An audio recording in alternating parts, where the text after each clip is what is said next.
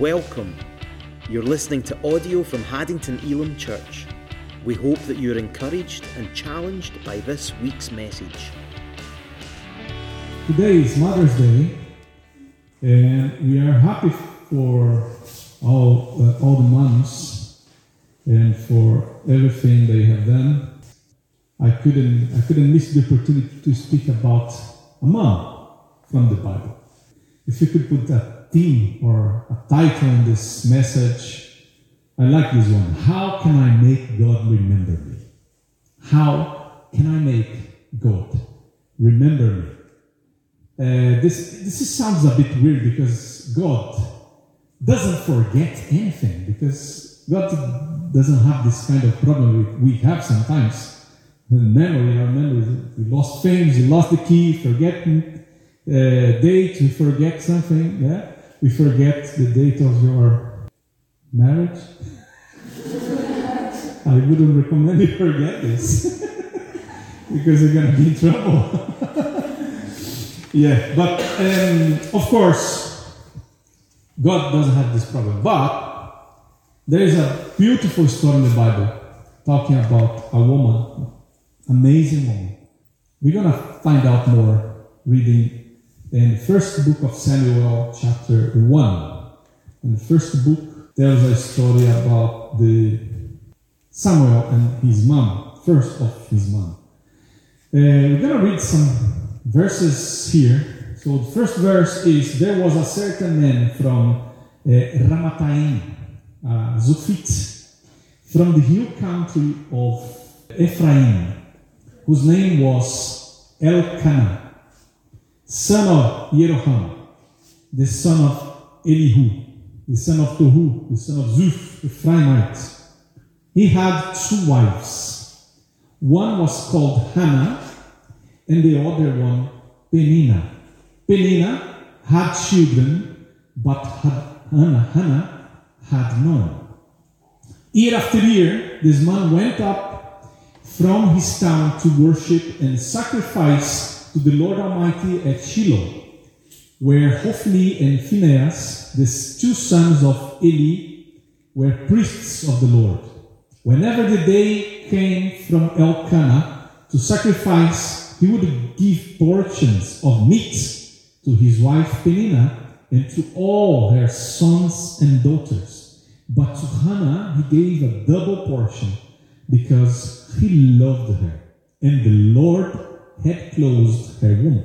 This is now let's see let's see what the background of the story. First of all, let's think about the names because every name here there is a meaning. So Elkanah means God has obtained. God has obtained. Hannah means favored.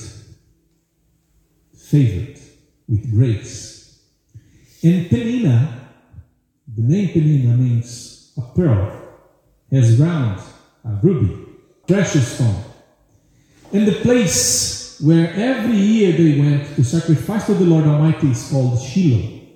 Shiloh means tranquil, secure, successful. So it's a place of tranquility. Hannah did not have children, just not just to generate offspring for herself and her, her husband. In this is very concerning thing because sorry, in the ancient world, men felt pressure to have children, as children were an important part of family economic structure. They were a source uh, of help at work and it was their responsibility to take care of their parents and when they reached old age. Having several children was a symbol of status and wealth. As in ancient societies, many young people were killed in the battles and war. And for this reason, families sought to have many children so that family descent was guaranteed. Taking this information we can see there's no problem here because Elkanah has children from Penina. Is everything fine? But for the order of the names, the first wife that was pointed here was highlighted here. The first one is Hannah. Penina was later. So Hannah uh, didn't want to have children just to generate offspring for herself and her husband, of course. But with Penina, the situation was resolved. And she had given birth to sons and daughters, according to verse 4. We can infer from the text that Hannah was the first wife, and she was barren. The wife was obliged, according to the customs of the ancient uh, Middle East, to give one of her servants to her husband so that he could have children through her. When a woman could not have children according to that the habit and the custom of the, the culture, the husband could separate, could divorce from his wife if he wanted to. And that would be a great dishonor to the despised wife and her family. And to make things worse, let's think about the situation, and about the mentality, mind of Hannah. Hannah is the first wife. Her, her responsibility was to provide children, not only for the saint, not for uh, take out all of this information. This is historic, it's very good, nice. But think about a, a woman. A woman married, the first thing she wants is to have children, have a child from her womb. This is her dream. This is to fulfill the purpose of her life. But she couldn't provide this, she couldn't get it.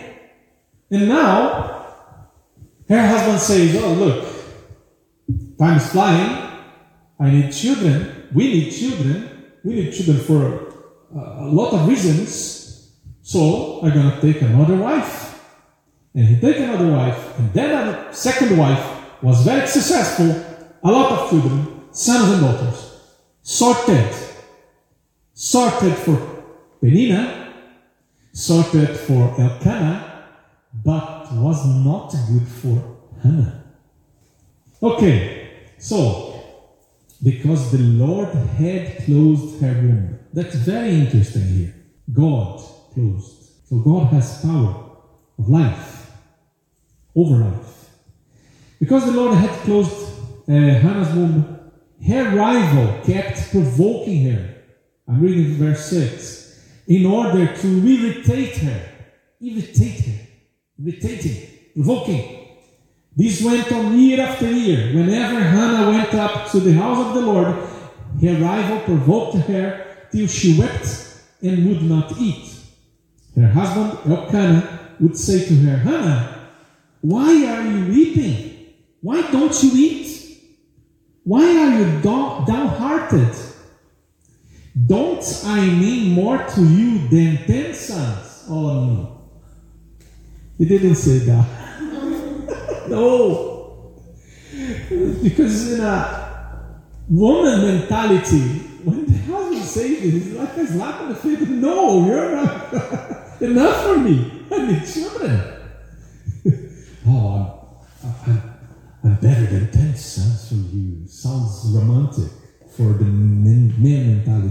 For the woman mentality, it's worse. This is a declaration of war. So be careful when you try to share your moments. Choose your words very wisely. Uh, okay, so to work the situation, Penina always, always, to make matters worse, rival wife Penina was constantly teasing her. You see, her children. Can you imagine that situation? You're living with someone that is always provoking you, teasing you throwing at your face things that you can't do, reminding you and make your life miserable. Can you imagine that situation? So, in, in the Bible, the social status gained by producing children, especially males, often set woman against woman. You can find more examples in the Bible. I'll give you two more. Sarah versus Hagar, the Egyptian. Another one is Rachel versus her sister Leah. So they are fighting for this over this matter, you know? Even so Elkanah loved her. This is amazing. After he said that, verse 9 Once when they had finished eating and drinking Shiloh, Hannah stood up. Now, Eli the priest was sitting on his chair by the doorpost of the Lord's house. In her deep anguish, Hannah prayed to the Lord, weeping bitterly. And she made a vow, saying, Lord Almighty, if you look on your servant's misery and remember me, I love this word, remember me, and not forget your servant, but give her a son, then I will give him to the Lord for all the days of his life, and no razor will ever be used on his head. Yes, the woman, she has a husband that loves her so much, but that was not enough. Mm-hmm. Perhaps you can find yourself in similar situations in your life. Sometimes we can find something or anything preventing you from fulfill your role, your mission, your calling by God. Even so, you are loved by someone. You're loved by your mom, you're loved by your dad, you're loved by your spouse, for your husband, for your wife, and still are valued and cherished, but that is not enough because there's something missing. To make matters worse, the peninas of our life they appear from nowhere. Sometimes we listen that word of provocation in our uh, daily basis and our day-to-day activities. Sometimes we listen that from people we love even amongst our family, the peninas are all around, which provoke us, which are through thorns and flesh. You pray, you ask the Lord, you present the uncomfortable situations in which you find yourself, but seems it seems that God does not remember. It seems that God is not listening to you. Sometimes we feel like that. We can see this in the Bible. This is ancient thing. Is not something new. Let's learn something from Hannah. The first first point I'm gonna give you this morning. Don't let the situation define the course of your story. Don't let the situation, the environment dictate the way and the direction of your life. Don't allow that. Hannah could only complain uh, or conform to the situation. Just two ways here, two exits. Or you complain and moan about, or you just conform yourself and say, Oh, that's my life, that's my curse, I'm gonna live that forever. God is not listening to me. God turns his back on me. So, it's finished, it's gone. Game over. She could do that. But no. She said, No, that's not enough. On verse ooh, 9. Hannah stood up. She stood up. Hey, stand up. Don't keep the things like they are. Don't accept it. Both choices would be harmful to her future. So Hannah shows us that it is worth persevering and having faith. It pays to trust God's plans for us. We can read in the book of Job chapter 42, verse 2, that I know that you can do all things, and that not thought or purpose of yours can be restrained. Note that after years and years of this situation, there was a moment when Hannah stood up. She took action. She said, Enough. Maybe God is willing to hear from your lips saying, Enough for situations in your life, peninas that are saying bad things and provoking you every day. It seems that something had turned the key to her spiritual life. She had understood that her struggle was not against flesh and blood, but was a battle of prayer, and she would take, she must take action in that field. God brought me, God brought me here this morning and gave me this one more opportunity to get you up, to say to you, stand up. Don't accept, don't let the situation define the course of your story. Like Jesus said to that paralytic at Capernaum, or Capharnaum, in Mark chapter 2, verse 11, I say to you, get up, pick up your mats, and go home. So Jesus is saying to you this morning, get up, stand up. Okay, it's time to get up, church. Don't listen to the penina that has appeared in your life. Just listen to what the, the Spirit has to say to you. Second point make a commitment to God and be clear in what you want from Him. God likes clarity and commitment. So Anna stood up and she went to the house of the Lord and she was in anguish, deep anguish, praying to the Lord and she made a vow and she was very specific in her desires. First, I want a child. Two, I don't want a daughter, I want a son. And three, I give him back to the Lord. Simple like that. That's amazing. She said, I want a child, I want a son. And I am now, Lord. If you give me this son, I'll give him to the work of the Lord. He's to be a priest to the Lord's house forever. Can you imagine that courage, that bravery of that woman? Amazing. That's amazing. Hannah made a vow, a commitment. She would be willing to sacrifice even what was most precious to her. She knew that everything comes from God and belongs to God.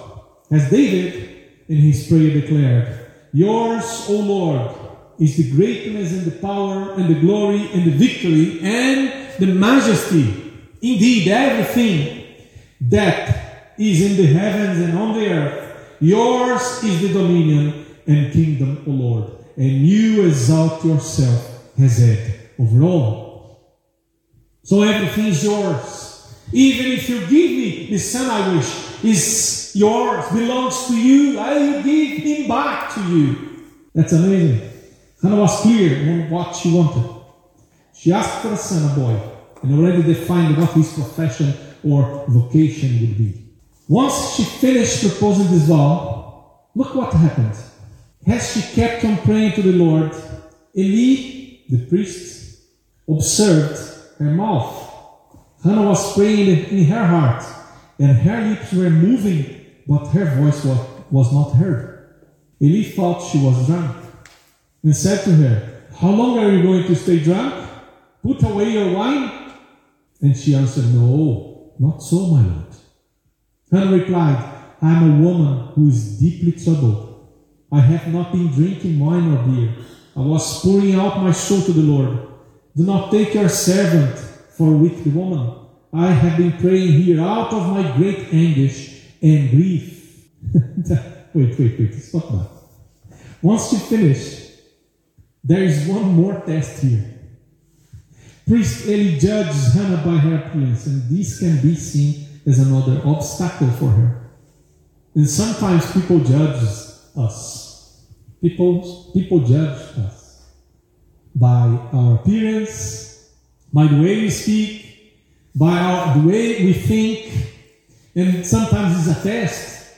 But look at the situation of this woman. She was at the Lord's house. She was praying to the Lord. She finished to, to make a vow to the Lord. And the priest couldn't understand and said, You're drunk. Can you imagine now? There's something stuck here. If she gave to the priest a bad answer or entered in an argument, she could ruin everything. You know what I mean? She could ruin everything because what to answer to the priest? A wrong answer, a disagreement could ruin everything. But Hannah was wise and gentle. She handles the situation in an exemplary way and has a reward. She receives a word of blessing from the priest in verse 17. Eli answered, Go in peace. and may the God of Israel grant you what you have asked of him. That's amazing. She passed the test and received a, a, a word of blessing. Because if you pay, pay really attention, she didn't say she asked for something. The text says, and her answer she said, I'm a woman who's deeply troubled, okay. I'm not drink, drinking wine or beer, okay. I'm pouring out my soul to the Lord, okay. Do not take yourself for a wicked woman, okay. I have been praying here out of my great anguish and grief. She didn't say she asked for something. You got that? Can you listen to that? You understand that? She didn't say I asked for something. I, I made a vow. No. But the priest said, of course, the Spirit of the Lord using his mouth said, May the God of Israel grant you what you have asked of him. Amazing. She passed the test. No. Now, it was just a matter of resting because God is faithful to fulfill his promises. As we sang a few minutes ago, great is your faithfulness to me. Okay, third point. Be faithful because God reward faithfulness. Be faithful. Trust in the Lord. Verse 18, she said, May your servant find favor in your eyes. Then she went her way, her way and ate something, and her face was no longer downcast. Early the next morning they arose and worshipped before the Lord, and then went back to their home at Ramah. Elkanah made love to his wife Hannah, and the Lord remembered her. And the Lord remembered her. So in the course of time, Hannah became pregnant and gave birth to a son. She named him Samuel, saying, Because asked, I asked the Lord for him. Hannah was taking care and gave birth to a son, another test of her faith. She names the boy Samuel, which can mean heard of God or asked of God, or asked to God. Every time she called the boy by name, she would remember the vow she made. The boy would grow up knowing his origin, his mission, and his principles. And what is that? What is his mission? What is his principles? What is your mission? What are your principles? Every time someone says, Samuel, the boy would remember. I've been asked by God. I've been asked to God. My mom asked God for me, for myself, to come to this world for a special purpose. Hannah decides to hand over her most precious possession, Samuel, to serve the Lord forever. And that would be right after the boy was weaned. When her husband Elkanah went up with all his family to offer the annual sacrifice to the Lord and to fulfill his vow, Hannah didn't go. She said to her husband, After the boy is weaned, I will take him and present him before the Lord, and he will live there forever.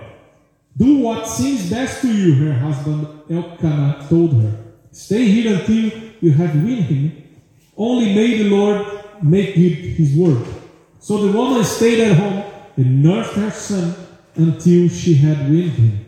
After he was weaned, uh, she took the boy with her, young as he was, along with a three-year-old bull and an ephah of flour, around 16 kilos and a skin of wine, and brought him to the house of the Lord at Shiloh. When the bull had been, had been sacrificed, they brought the boy to Eli. And she said to him, That's amazing. Pardon me, my Lord. As surely as you live, I am the woman who stood here beside you praying to the Lord.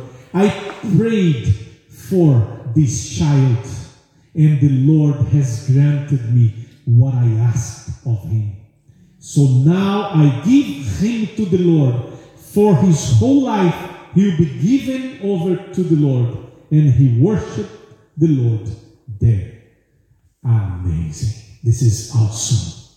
She gave the boy. She was faithful and she made her part, accomplished the vow. After the boy was weaned, That means he would no longer need breast milk, breast milk. But that doesn't mean he wouldn't miss his mother. Can, can you imagine the situation? How traumatic that situation was. The boy certainly cried. The father cried because was the first son of the love of his life, first wife. Few people can, uh, few people care whether the father would suffer from his, from this vow from Hannah because remember the vow was behind, uh, between Hannah and God.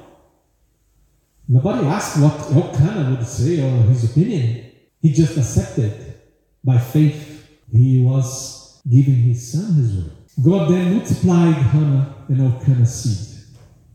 In chapter 2, verse 21, we read, And the Lord was gracious to Hannah. She gave birth to three sons and two daughters. Meanwhile, the boy Samuel grew up in the presence of the Lord. What does that mean for me and for you? Be faithful in your commitment to the, to the Lord. He will multiply your seeds and reward your faithfulness. That's amazing. We serve a God that reward our faithfulness. And as you can read in the Psalm 9 8, 18, for the poor will not always be forgotten, nor the hope of the abandoned perish forever. Do you think do you think that God has forgotten you? For a moment of your life, maybe you can think about it. Let me tell you this morning, don't fall. Don't fall for the devil's fake news about yourself. You are not forgotten. You are not away from the Lord's will. You are part of God's plan to this world and you have an important role. You play an important role here. Your life is precious, and your life, your ministry, your activities, your presence, wherever you go, is designed by Lord. You have put them there. God put you there. You are there because God put you there to represent Him. Wherever you go, you are taking the presence of the Lord. You represent the Lord Himself. So, don't listen to the Peninnahs. Don't listen to Peninnah that they are in your job, the Peninnahs in your family, in your social, you know, connections network. As you can see in Psalm 37, verse 4 and 5, delight yourself in the Lord and He'll give you the desires and petitions of your heart. Commit your way to the Lord. Trust in Him also, and He will do it.